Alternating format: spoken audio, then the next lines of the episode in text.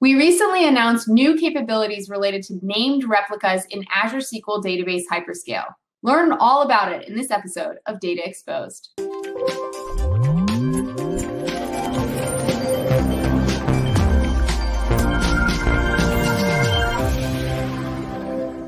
Hi, I'm Anna Hoffman, and welcome to this episode of Data Exposed. Today, I'm joined by Davide Mauri, a program manager on the Azure SQL team. Davide, thanks so much for joining us today.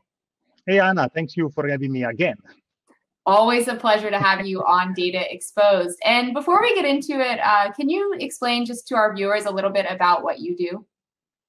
Oh, yeah, absolutely. Um, so, as I have a lot of to say about myself. No, just kidding.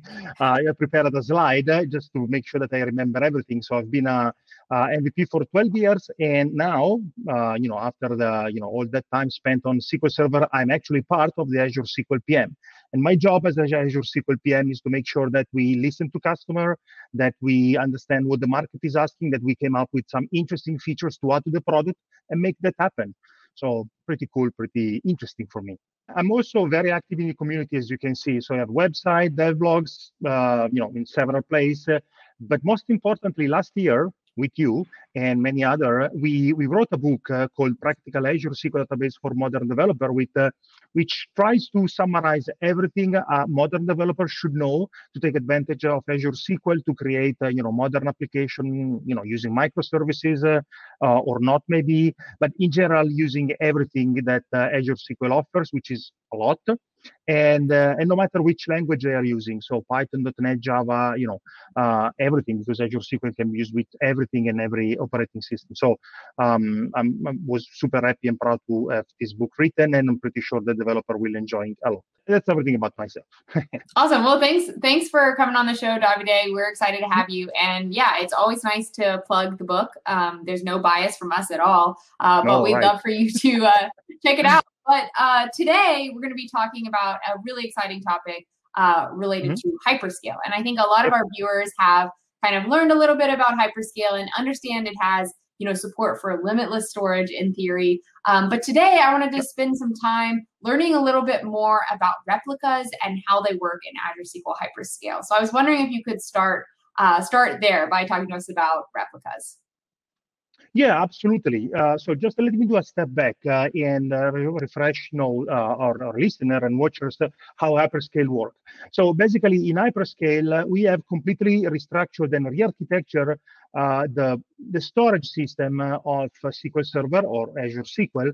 And we have now a primary compute node where actually you connect and run your query and send read and write queries and then all the data needed there or changed there is actually sent to page server. Now I'm, I'm you know explaining it is a high level. There are more lot of a uh, lot of technical details into that. I, I think uh, uh, Denzil already did some presentation here, but uh, you know what you need to know is that uh, data lands in page server uh, and lives in this uh, service, which is a set of distributed services that can elastically scale out. Uh, so we can easily add page server when you know more, more space is needed. And this page server, the, the beauty is that they are not files, they are servers. So they can be used by other compute nodes, for example, the secondary compute nodes. And that's what we have today, or we have been having uh, uh, so far. Uh, the secondary compute nodes that help uh, the primary compute node to have a higher availability. Sometimes they can also help uh, in read scale out option. Um, but the idea is that a secondary compute node is something that can help hyperscale to do something more, be it uh, a better SLA, be it a, replica or, or, replicating data in another region, be something else. So the whole idea of hyperscale replicas is that uh, a replica is basically a compute node. It can be a primary when it serves uh, read and write operation, or a secondary if it provides scale out, high availability, or geo replication. And we have three type of replicas uh, today. Before we had only one. Uh, you know, we we always keep uh, uh, SQL uh, Azure SQL Hyperscale improving. So we we decided to split these replicas in three different types high availability, which is the one that people and developer are used so far. Uh, named replicas, which I will be discussing today, and which is in private preview, and geo replicas, which again is something that uh, Azure SQL add for other SKUs. We brought it also to Hyperscale. A GeoReplica involves a physical copy of data, while, for example, high availability and named replica doesn't. Uh, and but I will not be discussing GeoReplication today. Uh, today I will be focusing on named replicas.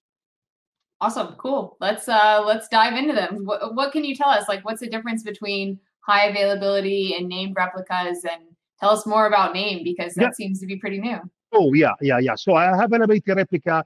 Uh, I said uh, what has been already always there. Uh, they are beautiful because they automatically allow you to fail over the primary and the secondary. Uh, it's super fast. Uh, the failover usually happens in a matter of seconds. Uh, I tested today 12 seconds it took, so super fast. Wow. There are a few uh, drawbacks of high availability replicas due to the technology we, we had to use to make it so fast. For example, they are not visible in the portal. You cannot go to the portal and see one of those uh, replica. Uh, you cannot access them directly because they don't expose a connection string. You can access to them using an application intent uh, option in uh, in your connection string when connecting the primary. But uh, if you have more than one, there will be access to the round robin. You cannot really choose where to go.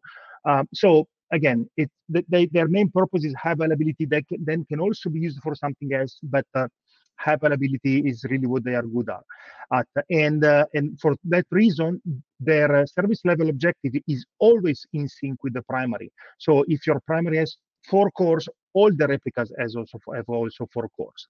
And in general, you can only, in quote only, have only four replicas, which usually for uh, SLA it's more than enough because if uh, you need 99.99% of availability, you can achieve that uh, using only two additional secondary replicas.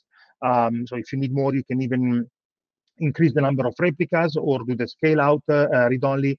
But uh, as you can see, they are very good for HA. They are decent for uh, uh, a simple read scale out but many customer doesn't have a sim- doesn't uh, um, require a simple scale out option. They they need some something much more complex. So that's why we created the named replicas. So with named replicas, we basically allow you to have an independent compute node connected to the primary replica page servers. So we just uh, spin up a new compute node, connect to the existing page server, and you have a database that you can access to in read-only, of course.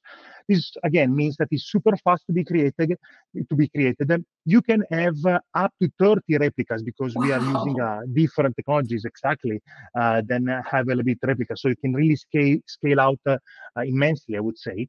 And you can even have an independent service level objective. So let's say you have a 20 vCore primary, you can decide to have uh, 30, 80 vCore replicas if you really need a huge amount of uh, read, read, uh, um, you know, power. Um, yeah, probably that that's going to be unlikely. But you know, uh, for some customers that they want to do complex data science uh, or uh, you know analytical queries, that could happen. And the beauty of named replicas is that since they are really visible like a regular database, uh, they also have a dedicated connection string, so you can connect to any of the named replicas you want. And they are manageable in the portal or via T-SQL or via AZCLI, PowerShell, or REST API like a regular database. So they really behave like a regular database with the exception that they are immediately created by uh, from the copy or a logical copy of the primary. Uh, another very interesting thing is that uh, they can have their own security configuration, which means that you can create a named replica and you can give me access, for example, to that named replica, but make and make sure that I cannot uh, uh, connect to the primary. So you, I have a isolated uh, connection that can reach the data that you are actually changing uh, on the primary and that I can immediately see on my secondary. And I can do whatever query I want to do, especially you know uh, with uh, let's say you have 20 terabytes database and you want to do some super complex analytical query. Right. If I would run it on the primary, good luck to your primary to be able to serve some other workload, right? If I do it on the secondary, yeah, it's another compute node. So literally there is there is no overlaps or or uh, resource contention. And creation is very fast. Uh, named replica can be created in 10, 12 seconds. So uh, again, wow. super fast. And yeah, it's very easy to create one, use it and destroy it if it's not needed anymore. Wow, this is pretty cool, Davide, and seems like some, you know, like pretty big technical advances to kind of get to where where we are. I mean, 30 replicas create yeah. them in seconds. Like, what are some use cases you're seeing from customers or you envision um, for this sort of thing? Yeah, so the most natural and probably the easiest to think about is the massive OLTP scale out. For example, when you have mobile application or gaming application uh, running on a mobile, and you need to have a massive amount of uh, querying capabilities because you need to update, you know, player statistics, player position, everything.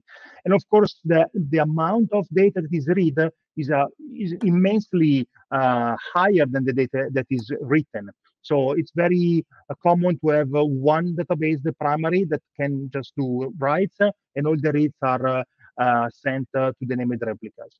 Or uh, the same, the same approach could be with e-commerce or shopping cart management um, or in general anything that needs uh, you know a lot of reads compared to what is written. So again for example a website is another typical application of e-commerce of course and, and so on. But another use case uh, completely on the opposite side of the spectrum uh, is uh, near real-time uh, hybrid transactional analytical processing. Like for example you are ingesting data from iot device and you want to be able to run complex reporting on it uh, or you know update dashboards and again it's the, the beauty of named replicas is that you can have one primary ingesting the data and n secondaries uh, que- allow anyone to query the data be it via a mobile application be it via for example power bi and the secondary will not affect the performance of the primary, which will still be always uh, able to ingest IoT data. Or, you know, it could uh, be maybe monitor instead of IoT, or analytics, uh, for example, log application analytics, uh, uh, reporting, doing machine learning, uh, um, uh, scoring. Uh, so, lot of a lot of scenarios are also um, you know able on that side of the world. other few that comes to my mind as I said before, isolated data access or data share. For example, I can take my entire database and give it to a data science, maybe it's a, another company, a data science department, and they can run any query without affecting uh, the capability of my primary to run uh, a workload. And in general, also named replica are isolated even between each other. So even if you have 10 named replica using use it for something else in your department and then you want to give uh, one named replica to another department, you can still do so and making sure that uh, none of the workload run on a replica will affect uh, the workload run on another. So it's it's very very nice to have this capability to have a uh, you know, huge scale out scenarios. And just to give you a couple of you know practical examples, for example, what we, we have what we uh, you can create what we call the workload dependent service objective. For example, uh, you, let's say your primary replica is 8 vCores. It's mm-hmm. an e-commerce website. Maybe what you can do is create a, a couple of named replicas, each one of 16 vCores to allow the analyst and the market analyst to run, you know, any Power BI query they want uh, in real time on the data coming in uh, from your e-commerce. And maybe you also have a set of data scientists that want to analyze, you know, basket analysis, correlation, whatever, and they need uh, to access it via Apache Spark. And you can do that. You can create a named replica that will only serve uh, workload from coming from Apache Spark. So data scientists, analysts, uh, users, all online at the same time without affecting performance of each other. Beautiful. And last one is what uh, we call uh, the workload dependent routing, which this is probably easier. Let's say you have a website, or better, an API, and this API is served uh, also to publish some data to a website that shows, you know, using Vue or React or any of those nice uh, framework. And uh, but many of your users are actually mobile user, and you want to make sure that uh, mobile user do not affect the performance of web user and vice versa. So you can create four named replicas to serve the request coming from the mobile app and two named replicas to serve the request coming from the web apps. Beautiful, very easy, wow. quick, and you know you just select how named replicas create it and it's done. So very yeah. very nice.